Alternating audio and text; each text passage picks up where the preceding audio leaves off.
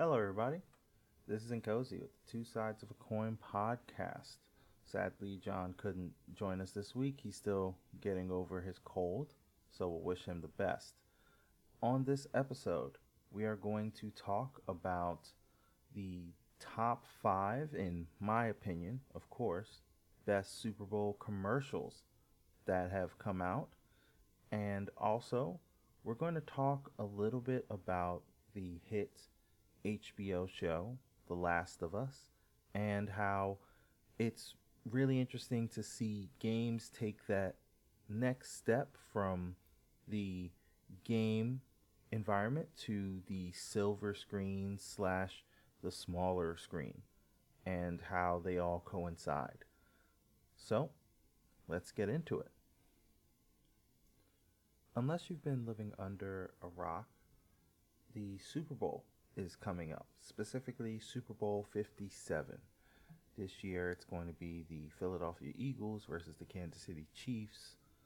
I really don't have any dog in this fight. I'm a New York Giants fan, so I would rather the Eagles not win. If they do, then, you know, they still don't have as many championships as the Giants, so I'm good with that.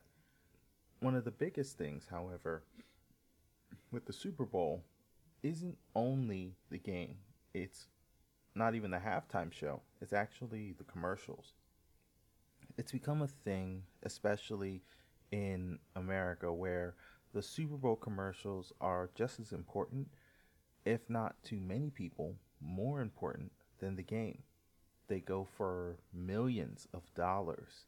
I think the current estimate is you'll pay a million dollars per, I believe, two to three seconds of a commercial being on simply because it's being broadcast on a national stage.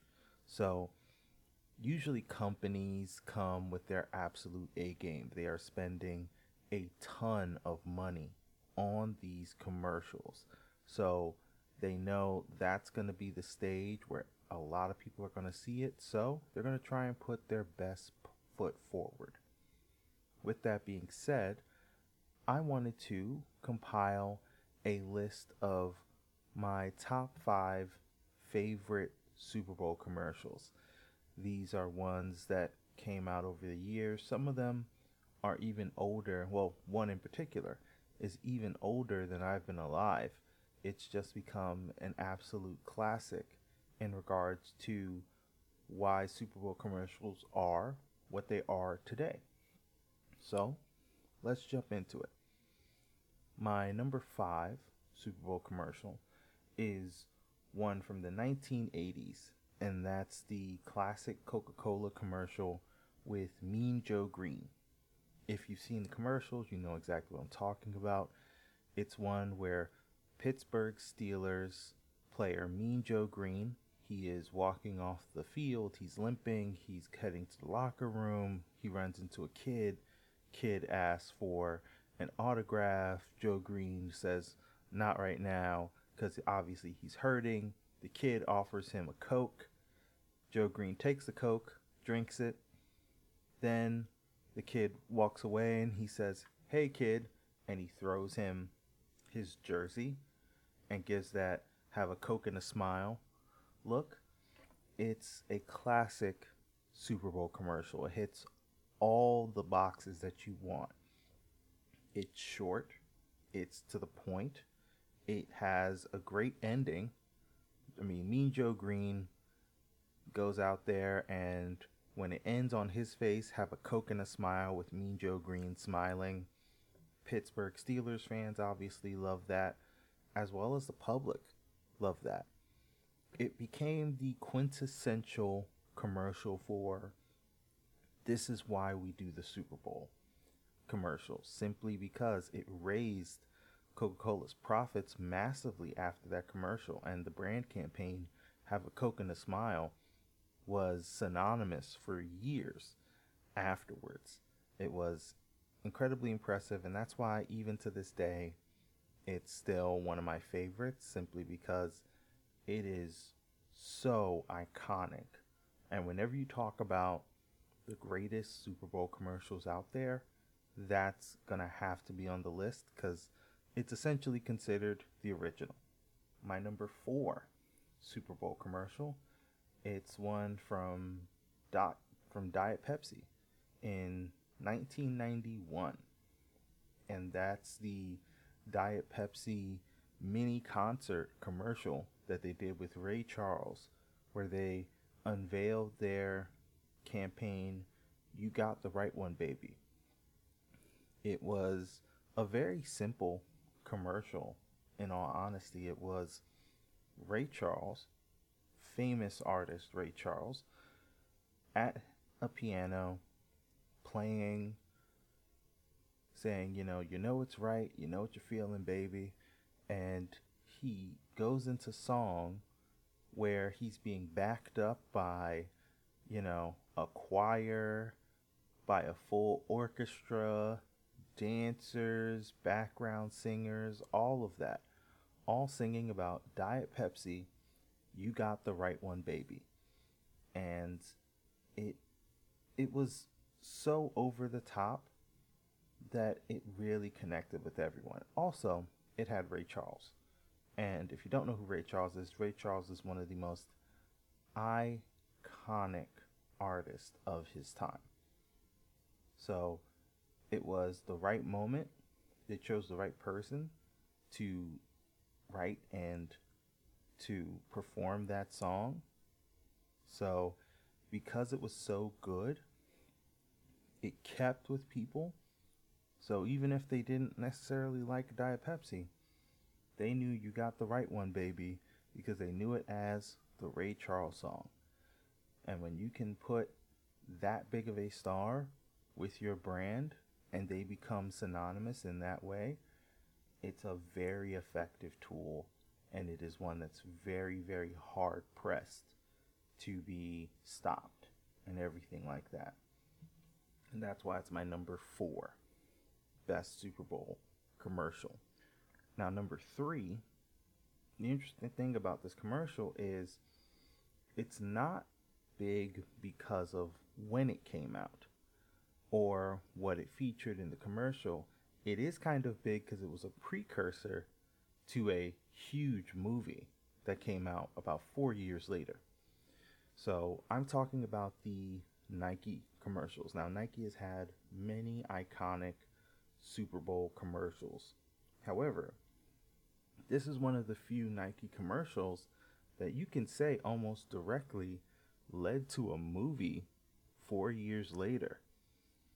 And of course, I'm talking about the 1992 Air Jordan commercial. It was a Nike commercial that featured not only Michael Jordan, it also featured Bugs Bunny, where Bugs Bunny is being interrupted by some basketball players. He comes up to the real world. The basketball players almost beat him up. He comes back and he's saying he's going to beat them with his Nikes as Air Jordan, spelled H A R E, and also with Michael Jordan. So this commercial obviously it's very cute. It was for the kids. It was a pretty effective Air Jordan commercial.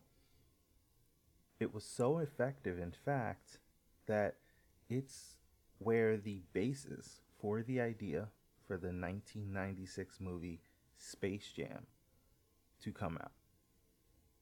And that's why this is my number three uh, Super Bowl commercial. It's not because the commercial was amazing. Commercial's okay. It had many gags that you would see in a Looney Tunes commercial or TV show. It featured Michael Jordan being Michael Jordan. He wasn't asked to do a lot. I think one of his big lines was, Who are you expecting? Elmer Fudd. So it's not something that's super memorable. And I would say for most people, there probably be other Nike commercials that they would remember more. They probably remember the Nike commercial with Jordan and with anybody else. Or they remember more the Tiger Woods Super Bowl commercial that came out a decade or two later. That is more iconic in terms of Super Bowl commercials.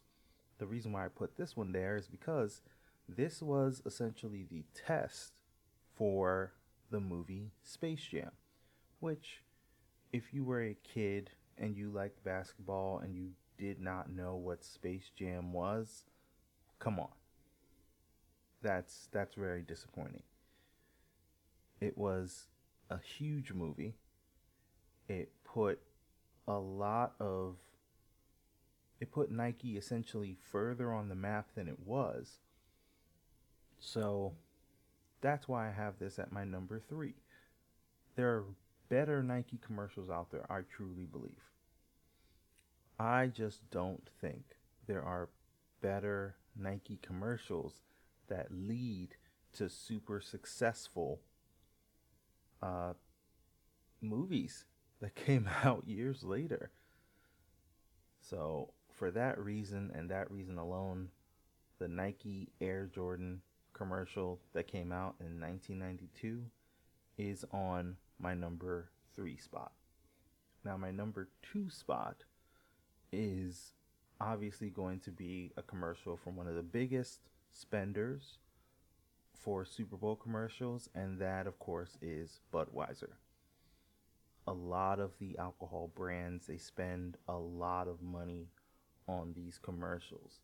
Usually, it's between Budweiser, Coors Light, you know, these are the big, big competitors when it comes to spending for the Super Bowl, for the NFL in general, but especially on the Super Bowl. So, the commercial I'm going to talk about is one that came out in 1995, and it is the absolute classic uh, Budweiser frogs. Now, if you know that commercial, you know that commercial. I'll go into it if you don't. It's a very simple commercial. It is a bunch is three frogs on some lily pads in a lake being overlooking a bar. One of the frogs says Bud, the middle frog says Wise, and the one on the right says Er. And they just repeat that Budweiser, Budweiser. Very, very simple, very straightforward, and it's incredibly, incredibly iconic anyone who's seen that commercial knows immediately what the Budweiser frogs are about. It ran not only in that Super Bowl, it ran in several Super Bowls. It ran for years afterwards. It launched an entire campaign about the Budweiser frogs. There are several other iconic uh, animals that are in alcohol commercials. There's the, of course, the horses. We all know about the horses from those classic commercials. If I remember, they're called the uh, Clydesdale horses for Budweiser. So they've had success with other animals throughout their history. This one is still, in my opinion, the most iconic. The Budweiser frogs are the pinnacle, in my opinion, of iconic animals at the Super Bowl commercials. So, for that reason, I'm putting it at my number two spot. Now that we've talked about the other four, let's talk about my number one.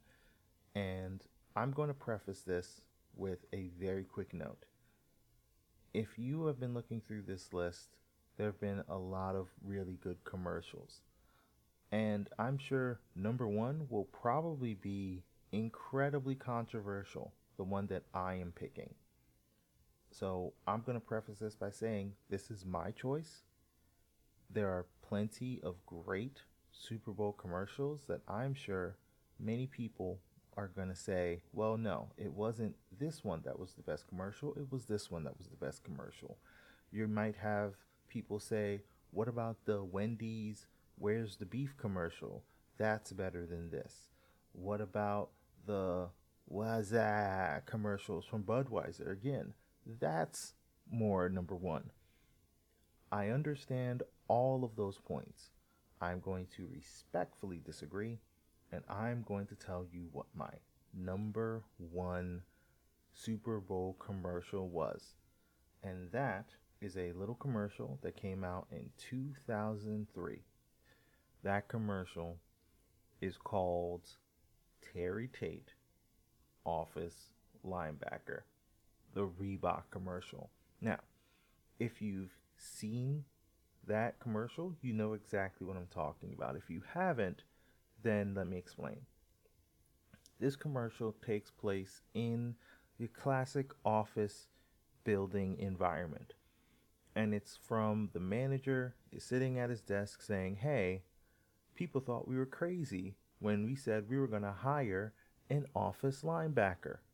However, productivity has gone up like almost 50%.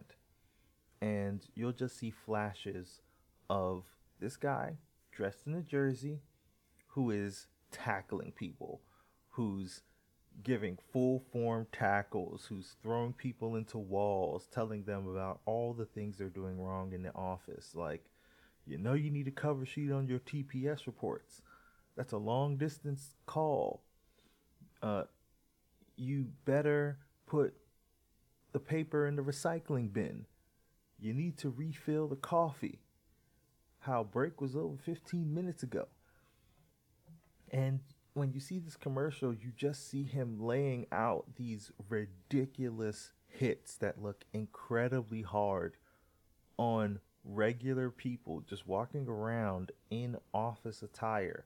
So, button up, t shirt, button up shirt, tie, pants, shoes.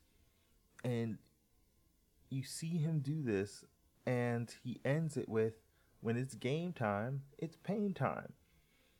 And I'm I'm to be honest, I am incredibly biased with this commercial. I love Terry Tate office linebacker.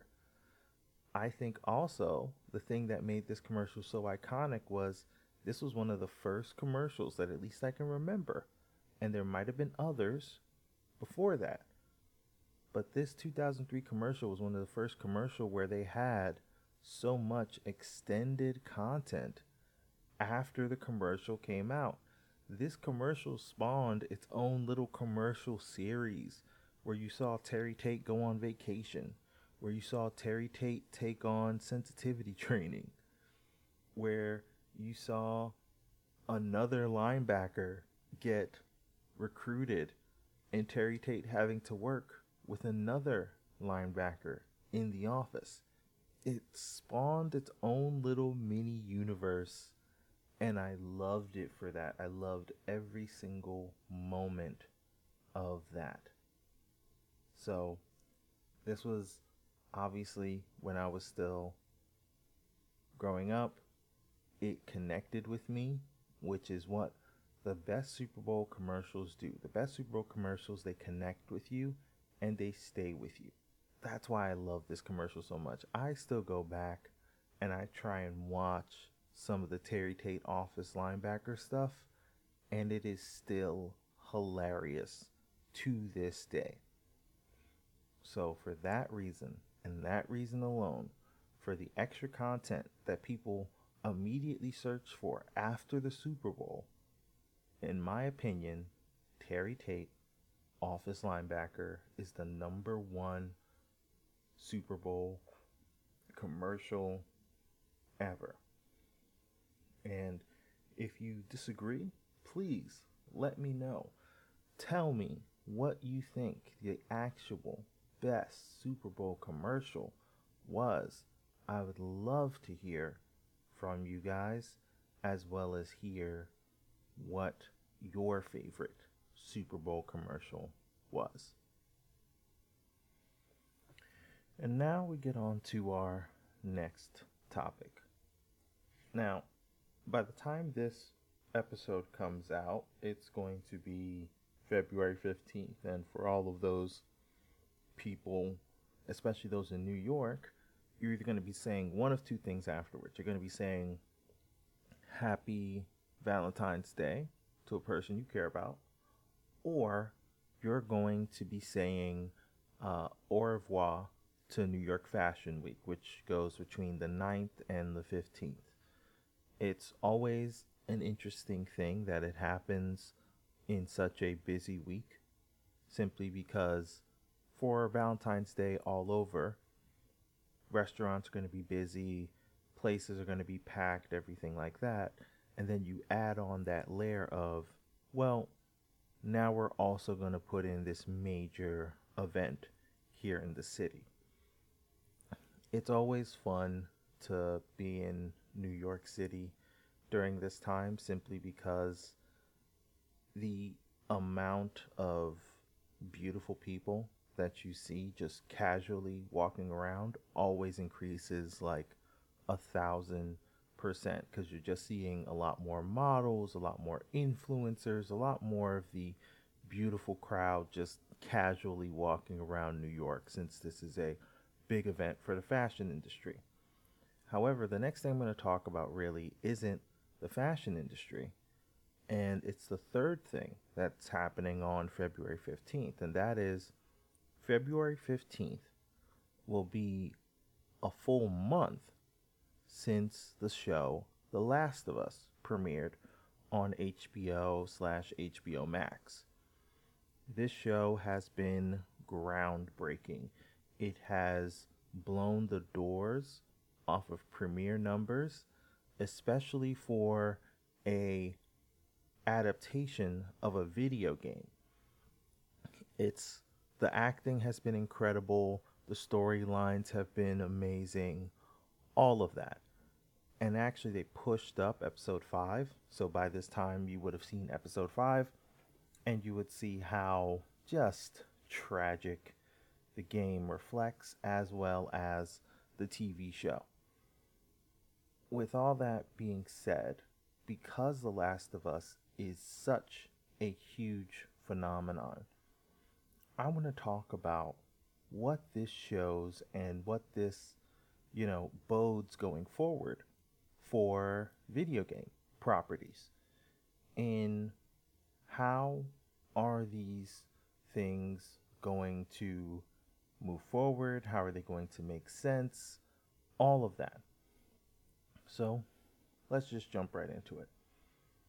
The first thing I want to say is the main reason The Last of Us has been so well received and it's been so well praised both critically and by the audience is simply because if you played the game The Last of Us, you know it's just a good story. Now, we all know Last of Us is about a zombie apocalypse. Although it's not necessarily zombies, they are essentially zombies. In this world, the apocalypse has already happened, modern society has fallen, huge swaths of the country are no longer populated except by beings that are known as clickers and bloaters and all of that stuff. So it is very, very, very fun it's very nuanced. It's all these things, but it's also a found family story where you have Joel and Ellie. They are thrust together and they're trying to get towards their goal across country. Now, I've played the game and I love, love, love the game. I would say, however, that the biggest reason I loved the game was because of the story that was built into the game. It's a very linear game in that you go through segments and you move from progression to progression. It's not necessarily an open world in that sense. The big difference, however, is because it wasn't necessarily an open world, it could tell this amazingly detailed story that the writers wrote and guided you on. So you wanted to play and get through the game so that we could get to the next part, so that way you could see the story, see how it laid out. Because very early on, you understood that this game, while it was very fun, it was very tense, it also was about the story. And that's what dragged most gamers into this. And I believe that is why The Last of Us TV show is so good. The story that they are building off of was just an incredible story. And when you have a lot of really good source material, it's much easier to make an amazing story from that source material. It's like when you try and make anything on the stove or make any meal, the quality of your ingredients will definitely make any meal you want to try a lot easier to make. That's always how it's been. And it doesn't take a great chef to make a good meal from amazing ingredients. It does take a great chef to make a really good meal from subpar ingredients. And the writing crew and the directors and the showrunner for The Last of Us had amazing ingredients in this story. And because of that, they could truly make a great story that doesn't necessarily take away from the game. It mostly follows the overarching theme of the game, where they're going to be able to add their own little sprinkles into it. Which leads me into the second biggest thing about this video game uh, adaptation, which is they are treating it like an adaptation. They are not treating a lot of this stuff from the source material as it being set in stone. So, what does that mean? What that means is when you are writing a story, there are certain things that you can't necessarily change, and there are certain things that you can change.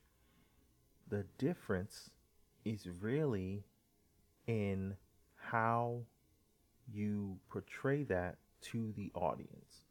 So, for The Last of Us, as many people have pointed out, the way that the virus is pushed out there, the way that it's being covered, especially the uh, big, big emphasis on the game and having a gas mask at all times, that's not really emphasized in the TV show which is a departure from the story and actually a very big one. However, whether the zombies were they infect you via touch or they infect you via airborne illness doesn't take away from the storyline that's most important, which is the storyline between Joel and Ellie and their trip across country. That's the part that can't be changed and altered an incredible amount. So, when we're getting these different kinds of zombies, when we're getting different changes to certain characters, when we're getting more emphasis on certain characters, it's not necessarily changing the base DNA of this storyline, which is a post apocalyptic setting where the zombies are one thing, and the humans that are left behind are a complete other, and both can be equally, if not more, monstrous than the other. And I think they have done an amazing job in terms of portraying that, both on the screen as well as in the subtext behind it. Also, the third and final thing that I really love about The Last of Us is this is mostly with regards to them adding on to details that might have been understated in the game and choosing to make their own way with certain parts of the story. Essentially, it's about being bold. And the biggest example of this, I could say, is anybody who's seen episode three of The Last of Us. I'm not going to go too deep into it. There is subtext behind one of the characters and their relationship with another person who in the game we don't meet. We only see them after they've died. However, in the TV show, there is much more emphasis on what their relationship is like. We get to see it essentially from beginning to end. And I think being able to see that storyline from beginning to end makes us care about these characters more. It fleshes out the story.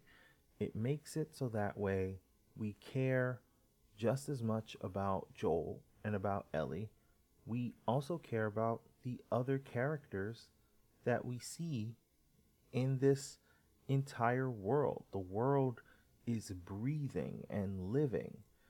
I truly think a lot of people who want to write can look at this and say, this shows why building out is so important. When you can focus on a completely different character, essentially a side character, and you can make us care and love that side character and their storyline and see how this can truly be a happy ending while also just being tragic in its own way. And that's that's truly what I love about The Last of Us and how it's going throughout and how it's being received throughout the world. Now, this also portends to how we're going to see video games going forward. Are we going to see more video game adaptations being sold? I mean, being seen. And in all honesty, we've already seen that happen. On Netflix, we saw The Witcher. On we also saw a couple of really good animated shows in regards to Castlevania, in regards to Arcane, League of Legends. But this feels different in a way. This feels a lot more stripped down, and also it feels like it hits that great balancing act between being honest and true to the source material that you're writing, as well as telling a good story, which I think has been lacking a little bit. I've seen the latest Halo TV show. That was all right. It just didn't feel like it had a cohesive story that it was telling within itself. It felt like it was more separate vignettes with a very thin through line. It didn't feel like a solid, strong story. This feels like a solid, strong story. The Witcher feels a lot weaker than The Last of Us, but it still feels relatively solid in the story that it's telling. And that doesn't even get started on the amazing animated content we are getting from Netflix, from Amazon. We're getting some amazing stories being told about video games. I really think the reason that we're getting all of these stories that are being told is because when you are playing a video game, you are the main character. You are the focus of where the story is going. So, when you become attached to that character, you care about what's coming next. And since you're generally the one that's making the decisions, you want to see how your decisions weigh out in this world. So transitioning that to a smaller format or a larger format like movies or TV is a little bit more difficult. It's not impossible. And I truly believe that The Last of Us will serve as a great template on how to honor both sides, how to honor the story that's given, and also to honor the story that needs to be written. Also, I think many writers and studios will take away from this at the end of the day that if you write something with a great story, people will go to see it no matter if it's attached to a video game or not. But if you write something with great story already there, it becomes a lot easier to build and drive off of it. So we're going to see. I'm hopeful for how all of this is going to turn out. And while I don't have a game that I'm particularly invested in seeing on TV or on movies, I can't wait to see which ones they're going to pull next. I just hope it's not a game with a lot of fun attached to it, just not a lot of context given for it. So, we'll see what comes up next. And that is it for us, ladies and gentlemen. So, if you want to give us any shout out, you want to send us any information, you want to reach out for anything for the podcast, please find us on Twitter at the username Two Sides Coin. You can find us on Instagram at the Two Sides of a Coin username. You could also email us at two sides podcast at gmail.com. That's T W O S I D E Z podcast at gmail.com. You can listen to the podcast on Podbean and on Spotify. We'd love to hear from you guys. Love your feedback. And we hope that you had a really good, solid rest of the week. And also a very fun uh, Valentine's Day, even though it's on a Tuesday. All right. You guys have a good one.